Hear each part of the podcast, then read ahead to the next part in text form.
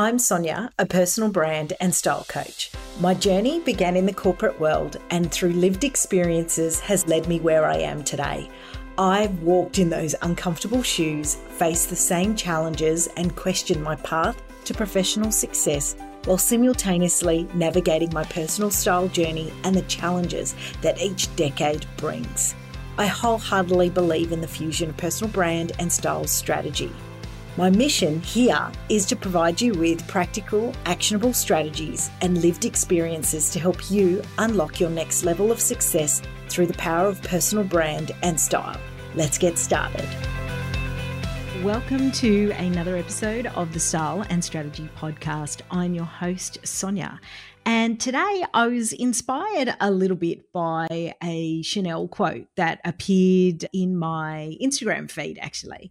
And I thought I'd take an opportunity to, to use that to have a chat about first impressions and personal brand.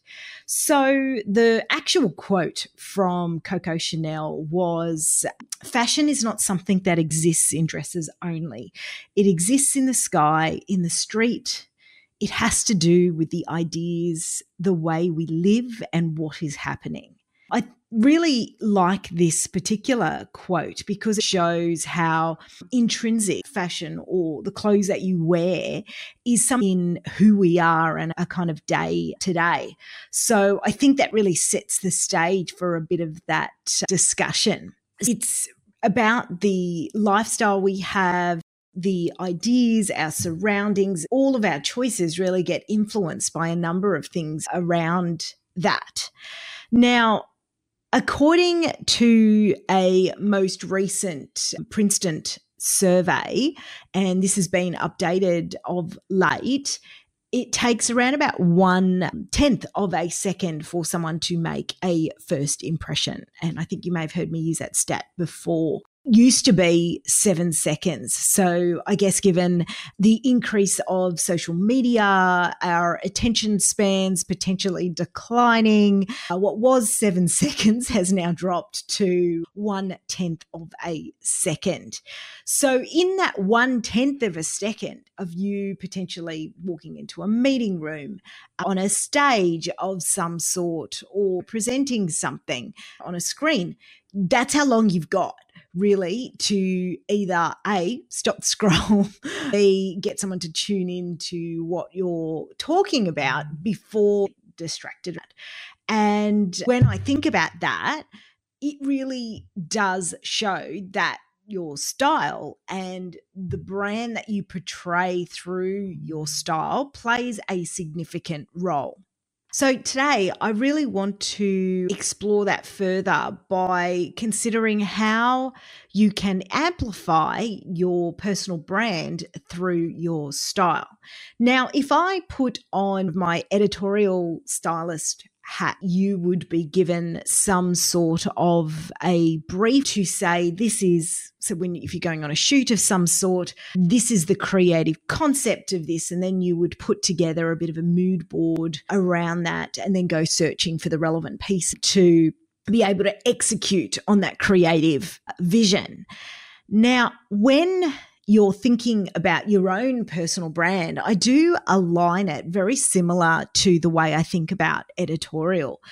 And the reason for that is because you have a vision around what it is that your personal brand should look and feel like, in addition to the other potential core pillars that you've got around your brand. And so when you've got that feel around what that should look and feel like, then it's working through how am I actually showing up in maybe various forms of whether it's your social media, your websites, really on an entrepreneurial side, but also thinking about that if you are an employee as well. How is that happening in your personal brand photo, your corporate brand photos? You might be on websites um, when you're out presenting. I really want you to think about how consistent is your brand across those channels when it comes to your personal style.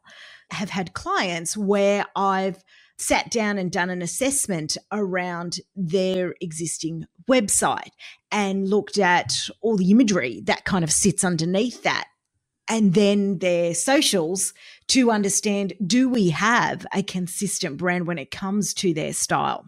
Or is it actually a little bit disjointed? And so, how do we then start to create a more consistent look and feel to further emphasize their brand? On a corporate front, it's really thinking a little bit more around is there a particular signature style that perhaps you want to portray? Again, it could be you might have a particular color or accessory type that you're known for. And when that starts to show up on a consistent basis, it really does become much easier and recognizable for you and makes you much more recognizable through actually your style. There's also an opportunity to really express some of your identity and values through that style.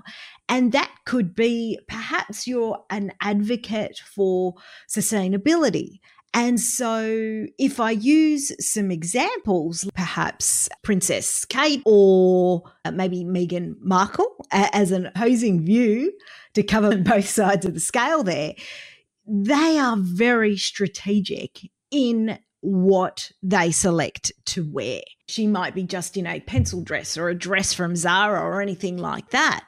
But actually, if you look a little bit close behind the scenes there, you can see that potentially it is a label they're trying to support. It is um, either someone from a particular country. So it might be a British brand, it might be a US brand, it might be something that represents a particular cause. So they become very strategic in how they are using their style as a form of self expression. So maybe have a think about how are you leveraging your style as a form of self expression for you? Thank you so much for being part of this inspiring episode. If you found value in today's discussion, please don't keep it a secret. Share it with a friend on social media, tag me at Your Styled Collective, and leave a review. Your support means the world.